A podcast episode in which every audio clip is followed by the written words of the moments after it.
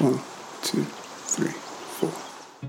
And to be honest, like I did not handle it very well as an individual because I don't think I had the tools or like the realization of like, okay, outside of that work, I don't know who the fuck I am, you know? And like I really hit a wall. I think feeling a lot more like guilt and shame about it and not really knowing how to process it. So I ended up going to residential rehab where it was like a lot of that was like trying to rewire my brain to like be like okay i i have an identity Welcome back to the Well Now podcast. I'm your host, Savannah. Today's guest is Nadia, and Nadia has accomplished so much in her career, and she's only 22 years old. When you hear me talk about her bio in a little bit, you'll be like, Savannah, are you ever going to stop talking? But it's because Nadia has just accomplished so much in her career, and it's very impressive. But Nadia has also been through a lot of shit. She's been through a lot of trauma, and I'm going to give a trigger warning. Um, in this episode, we do talk a little bit about sexual abuse, depression, anxiety, PTSD, all things that she's open to talking about, but I thought I would give a warning there. But I think this episode is so valuable and very informative. Nadia is wise beyond her years, and as I said, she's been through a lot and was recently, I'm doing quote air quotes, canceled in society earlier this year. So it's interesting hearing her perspective of going through that. In this episode, we also talk about why Nadia is so passionate about periods, why she started activism around it, and whether you're a girl or a guy, I think it's so informative. There's so many things that I learned that I had no idea about. For example, that there's still a tampon tax in a lot of the states in the US, meaning that tampons are considered a luxury item, so there's a high tax on that. Or the origin of the meaning of the word taboo, which means menstruation. So, why are females and males still so awkward talking about periods when half of the population has them? So, we kind of dive deep into that and issues of capitalism around menstruation and marketing and branding. So, we talk about a lot of topics here, but um, it's a really good episode. So, I hope you enjoy. I also just wanted to mention that I'm selling Well Now What podcast shirts. And the design work is designed by my good friend Mackenzie Ford. It's a really sick design. So if you're interested in buying a shirt, they're $25. So just head to my website, wellnowwhatpodcast.com.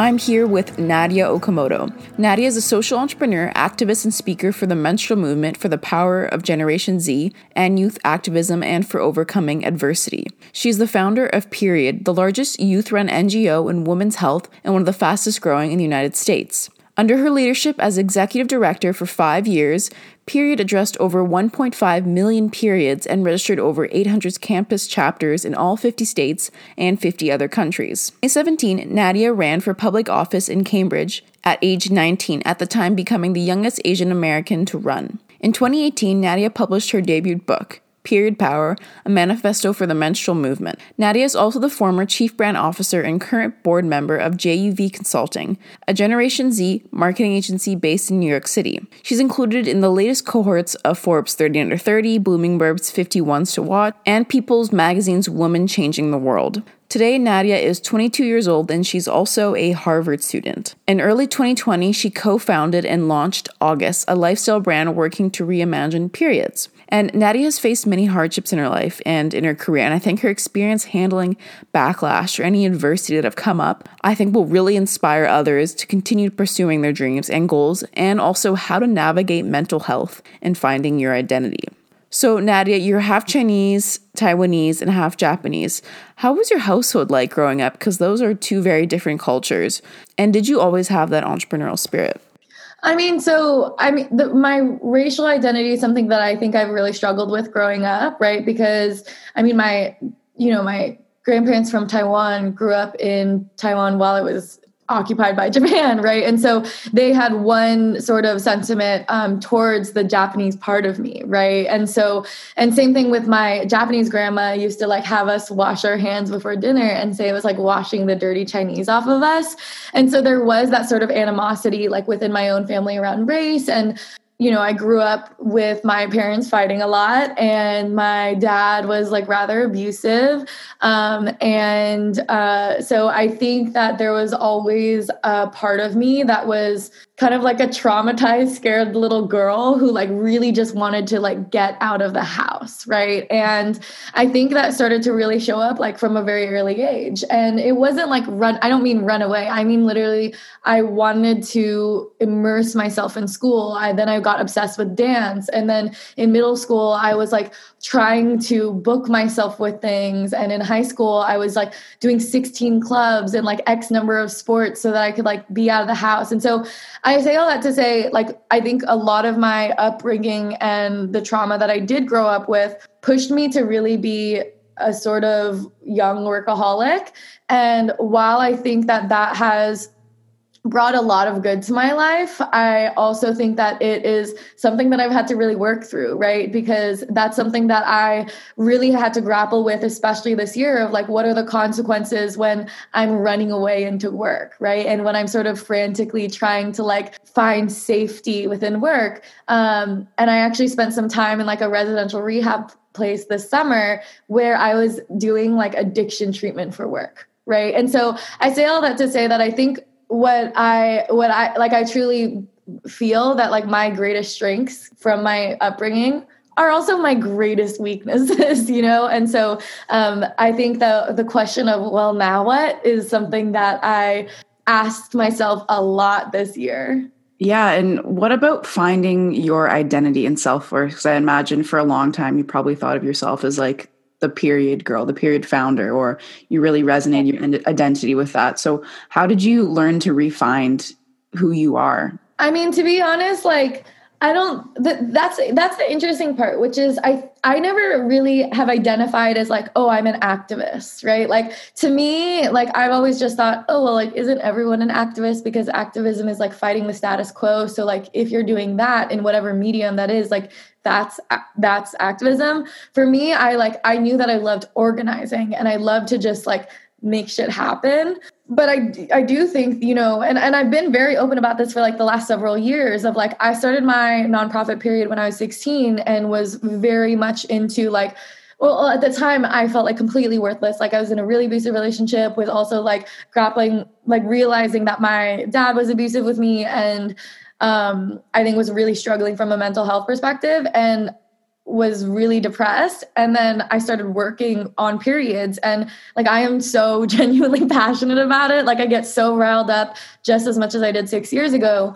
Um, but i think that when i started to do that i aligned all my self-worth and my identity with this work. And so when i this summer i started to hear that um, you know the way i had worked and the things that i believed were causing other people to feel silenced or um, was was sort of hoarding opportunities in that way like it was one a big wake up call for me and also like i kind of froze right? Because i think from that from when i started until now i was all about like I just followed my instincts. Like that's what you have to do when you're 16, have no work experience and no money, and you start something. It's like you're just acting off of instincts. And so it was not only that, but it was also like, okay, the world, like the world around me was basically thrusting me into having to pause, right? And to be honest, like I did not handle it very well as an individual um, because I don't think I had the tools or like the realization of like, okay outside of that work i don't know who the fuck i am you know? And and so it like i really hit a wall. Like i i just you know suddenly stopped like functioning as a human. Like that's kind of all i can say is like i think this past like um end of june i was sort of like obsessing over the critiques and and taking them very seriously but i think feeling a lot more like guilt and shame about it and not really knowing how to process it and so it wasn't even like a well, now what? I think there was a part of me that was like, well, now I just like, I just like, I don't know. Mm-hmm. And so I ended up going to residential rehab where it was like a lot of that was like trying to rewire my brain to like be like, okay, I, I have an identity. And I went through like extensive, tr- even like uh, testing and like was learning more about my own mental health of like learning that I had like complex PTSD and like how part of that is like not feeling a sense of identity. And then so i think i'm still on that journey. Like to be honest like i still have no idea what the fuck i want to do. Like obviously throughout my whole career i always have like multiple things going on because i don't know what i really want to do right? And i'm still figuring out who i am. Um and i'm like very much still like trying to hold myself accountable as i move forward too yeah no yeah totally that must have been quite quite traumatic and difficult to go through and what about like now when you find yourself like dipping and having lows? Do you have like certain tools, people to talk to, or like what do you do now when you're feeling like really low? So, I mean, I think absolutely. For for me like i have always found a lot of healing through movement like and i don't mean like a walking around like for me like exercise and like fitness like are truly the thing to like snap me out of my funk sometimes. So coming out of rehab i did yoga teacher training so now i teach free yoga classes every week because i grew up thinking like yoga is what like rich white moms do and so i was like okay my my requirement if i do this is i'm never i don't want to charge or make money from class. So um, that's been really fun. And so movement and like working out and like, you know, just being able to have that in my life and it like chemically actually wakes your body up, right? Um, and so that's been a big one. Um, I would also say that like something I did this year was like stop giving time to people who make me really unhappy, right? Like I don't I think because of, you know, the behavior I grew up with, like you kind of get conditioned to like surround yourself with people who like don't make you feel very good, right? And then accept it. And I think a lot of my mental health work this summer was like who am I friends with? Like who who do I really trust? And like why am I still like believing or like you know what I mean? Like I think I've I've just been doing that a lot more. And like sometimes that means like when I look around me, I'm like, okay, I have like two really wonderful friends, you know, but like you really, really fuck with them, you know? And so I think that for me, like getting out of my funk is like a lot of uh just like trying to find those those relationships where like I feel so safe, but also like journaling, right? Like journaling is huge for me. Um I've tried to meditate. That's I'm not I'm not very good at yet. I'm not either. Um, exactly, but I I'm but I think that what is really the hardest thing for me is whenever I've been in a funk throughout my whole life, what I do is I work right? Like I literally would be sad and then I would continue working. And lit- until like earlier this year, whenever every time I closed my laptop, I would start crying or I would start having a panic attack and I didn't know why. So I've been an insomniac for like the last 10 years because like if my brain wasn't running on high, I was freaking out, right? Mm-hmm. And and mm-hmm. and now like for the first time I'm, I'm on mental health med medications. And like to be honest like i know that there's a lot of stigma around that. And like i'm still learning how to talk about that. But like that has been such a necessary part of like oh now i can sleep. And like it's not normal to like or not normal but like i don't have to be so sad all day for no reason you know? Yeah. So that's been good yeah, no, I resonate a lot with you with that because with me, for my coping mechanism, if I have like anxiety or any sort of like sadness, I'll want to work. I throw myself into something. So I keep myself busy, but then you don't address the feelings, you know? I just keep pushing them down and then they come yeah. up later. So it's it's good that you've realized that and that you've understood that. But um focusing on your work with just like periods in general, you're clearly still very passionate about it. You co-launched um August earlier this year. Um, so why do you think I know you started with period at the age of 16, but why do you think you've continued to do the work, especially what happened this summer? Maybe most people would think that you wouldn't touch or like talk about periods again or or do anything with periods. So why yeah. have you continued with um, August? I mean, to be honest, like it's just period. The issue around periods and like the stigma around periods is just like it's the thing that I am able to work on, and like it doesn't feel like work, right? Like I get, I like when I read things about periods or like yesterday TikTok took down one of my videos uh, just painting about periods and like I get so riled up about it and mm-hmm. it's like truly the thing that keeps me up at night. Like I'll go to sleep being like the tampon tax is here and like how are we supposed to take it down and like why is it that when I said this like or why is it that like I don't feel comfortable posting a picture of my tampon? Like should I feel comfortable? Like these are the things that like keep me up at night and like flood my head. And to be honest, like I prayed away when everything happened this summer that like this would not be the thing that was what I was passionate about because I was so scared to do it, right? But at the end of the day like this is this is what I'm really passionate about and I also think that like I truly feel that like I have so much more work left in me that I think I can contribute, right? And I think the reason I have gone for things or like dared to start a company or like dared to come back into this space is like one, I want to hold myself accountable. I want to do the work and I I also think that like I you know in some ways like you realize like okay i'm the best person to do this right? Like and so that's that's something where i sort of going into this and coming out of rehab like i read a book a day about capitalism while i was there and i was like okay how do we do this and how do we reimagine it and how do we kind of get out of the nonprofit industrial complex so we're able to like fully fund you know the work that's actually being done on the ground? Um, but it's also like I, I i firmly believe in like the power of brands and culture shifting um, and I know that's kind of controversial right now, given like a lot of the pushback that I've received is like for working with companies, right? And working with brands. And even in school, like I'm studying all of these things, trying to like dismantle why I still have hope in capitalism. Um, and I think that I've kind of come to a space where like I think capitalism has caused so many of the issues and inequalities we work or we see today.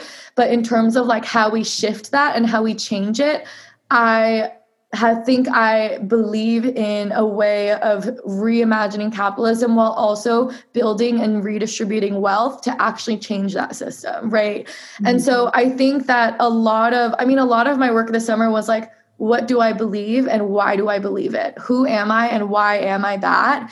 And trying to challenge myself on every single thing. I just wanted to pop in and to thank this week's sponsor, Nature's Path. And I've always been a really big fan of Nature's Path. Um, I remember growing up, I would always eat the toaster pastries. And then in university, in my dorm rooms, I would make the little oatmeal packets. And now I really enjoy their grain free granolas. Um, and they also own the company Que Pasa. So you might have seen those tortilla chips in your local grocery store stores. So I recommend checking them out, especially the grain free granola. Um, it's really delicious. So you can find them at naturespath.com. Now back to the interview. It, like is a very new thing for me to be like no like this is why i believe in conscious capitalism and like this is why i'm not going to move from that you know? Um so so that i'm and that's why i think I, I honestly don't even feel like it's a choice. It's just like i i've tried to do other things like i tried to i've been doing like writing and like op-ed writing about politics and every one of my pitches becomes about reproductive rights. It's just like the thing that i read about the thing that i think about you know? Mm-hmm. yeah and I'm just still wondering, like, why are people still so uncomfortable talking about periods, even girls? And I found myself last week, I struggled with an eating disorder. So I lost my period for over five years and I just got it back last week. And I wanted to share it with my close girlfriends. Yeah. But I was like, oh, like, I, the, the thoughts that came to mind, like, oh, should I share this? Is this weird? Is this too TMI to my best girlfriends?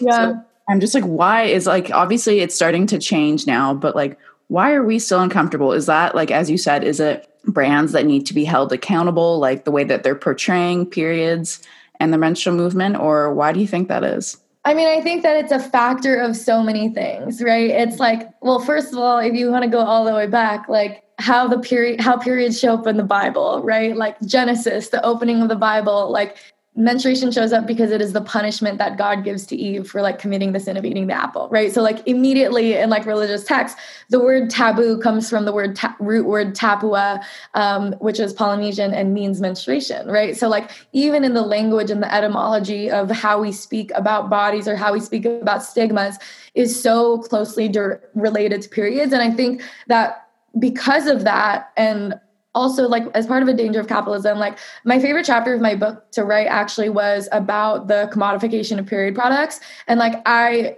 truly believe that the way you know companies try to make profit is by convincing consumers that they need the product right? And so basically the way that period products i think have been sold traditionally are by perpetuating negative stigmas around periods right? Saying buy our products so that you can hide our period right? Buy your pro- hide your period like buy our products to forget you have a period right? Like if mm-hmm. you look at old ads from like the 70s not very long ago it is so angering like I included one in my book actually that I I found in one of the feminist archives at Harvard that basically said like, oh, tip, like don't ever talk of don't ever talk about your period with your husband because then they will think that you're complaining about being a woman and don't want to be a woman and what man wants to be with a woman who doesn't want to be a woman right? Like there are things like that or like even you think about the standard ad we all know like oh you feel gross but then you like use the product and then you go on a date and you can play tennis in a white outfit right? Like eh, the things become about like oh buy a product so nobody knows about it. You don't have to think about it and you can actually do something and feel confident. And basically what that's saying is like okay so without the product what are you right? You are messy dirty you feel shit shitty like aren't worthy of a date you cannot wear white you know? Like i think that a lot of it has been rooted in in that. And then from a from even like a legislative perspective right? Like still today 30 states in the us have a sales tax on period products considering them luxury items like non-essential goods right? So fundamentally um, a lot of the legislation that exists today that don't consider period products and necessities like period products aren't covered by food stamps like that is all rooted in this assumption that like period products like menstrual hygiene is like luxury right? Like it's not it's not a necessity right? And you can trace that back to the fact that okay who are making the laws? Now we're getting more women in office. Now we're getting more people with periods in office. But for a long fucking time and in most of these places like it's people who don't talk about periods and don't even know about periods and don't you know don't think about it you know making that legislation right? So i think it's truly from all of these angles. And kind of to touch back on what your other question around like why am i still in this is like i get this energized even though that like i've talked about this like six times today and every day for the last six years. Like i it's still this like oh like i guess so like this is fucking ridiculous you yeah, know? yeah. no i love i love your passion. You can tell just how passionate you are and that tampon tax is ridiculous. Even you just mentioning that just gets me riled up. Yeah, yeah that's crazy. And um i guess i'm wondering about august. So right now it's more of like an online community but are you guys going to have your own products eventually? Are you going to yeah. reimagine the the wheel and create like new marketing towards it? Or like what's the plan with august Everything. Yeah. I mean, I think right now, and actually, we, from the very beginning, we wanted to be about community. Like, so we've been working with like several hundred Gen Zers, like, since earlier this year. Um, and right now we're just really focused on like having conversations about periods. Um, we'll eventually launch product um, in the spring, but right now we're just like hyper focused on like creating that space um, and actually working with a lot of our community to like define those products, figure out how we talk about those products. So like they've been a huge part of that, right? Um, and like to be honest, like I think what I have been most humbled by in this experience is like being reminded every day like how much I don't know and who are the mo- role models I'm looking up to right now, like the middle schooler and high schoolers on my team, right? Like I am 22 now, which is young, but like in the youth space, I'm like old. Like I'm an older, I'm barely Gen Z. Like I'm almost not there. Mm-hmm. And every time I have a conversation with our team, and like we have a few middle schoolers on our team, I'm just like blown away, right? And so um, that's kind of what we're focusing on, you know, as we create. Like we're really trying to just co-create what this brand is, and that's why you see like even on social media, like so much of it is from our community, right? Like is a lot of our community members, like their stories, their experiences, the engagement, like all of that. That's amazing. And I just have a last question. Um, what would you go back and tell your 16 year old self when you first started all of this? I think it's the same thing that I would tell my 22 year old self, which is just like, you are safe, you are okay. because honestly, I think that, and it's, I, I think I obsess over this every day, which is like, okay, why? Like you know you know when you kind of like I, I don't i'm not saying you like i'm saying yeah, for yeah. me like i think that there are so many instances like even today where i have these moments and i'm like why am i like this like i don't you know what i mean like mm-hmm. as a depressed person sometimes you get into this headspace where you're like oh i really didn't mean to say that like that was really that was really mean of me or insensitive or like that was kind of like that was the temper and i don't know where that came from or like i'm sorry like i didn't i wasn't very careful about that or like i was careless about this. And i think that like i have i have you know regardless of intent like cause people even like my loved ones like anxiety or pain and it's from a place of like i think my body has always kind of been trained to be in this like state of emergency mm-hmm. and i think that right now like in part of like medication and like being so into therapy right now is like really trying to take time to be like okay where am I really leading from right now? Am I leading from a place of freaking out and trying to prove myself? Am I leading from a place of like competition? Or, and sometimes I am. And sometimes it's like having people around me like my co-founders like my best friend who can say like you need to go fucking take a break and like even my boyfriend will like fucking close my laptop like be like we are going on a walk because you haven't left the house in 3 days right like like there there are things like that that I think um I'm still trying to grapple with right and like even being on this podcast I'm like I do not feel like a career role model in the sense of like I have my life planned out because honestly I don't. And like I'm still figuring out who I am. And I think I have that well now at question like every day right? But I think that I'm getting to a place of like okay that's okay. That's just like part of being a human. Yeah no that's that's so refreshing because you started all this like at such a young age. You've accomplished so much and it's refreshing for people to still hear. Like I know you're still young 22 but like you've done all this but you still don't know like what you want to do which is which is good to hear because so many people feel that way. I think it's really rare for someone to know I want to do this unless you're like yeah. wanting to become a doctor or something. But yeah. Thank you so much for your time. It was lovely chatting with you. Um, I highly recommend checking out Nadia's book. You can also follow you on Instagram, right, and Nadia Okamoto, and then August as well. Um, and I'm excited to see where that launches in the next year. Thank you so much. Thank you for having me. And that was Nadia Okamoto. If you're interested in learning more about her story, check out her Instagram, Nadia Okamoto, or check out August, the new platform that she's launching. If you like the episode, please subscribe, leave a review. You know what to do. Follow me on Instagram at Well Now What Podcast. Thanks so much for listening, and I'll see you next week.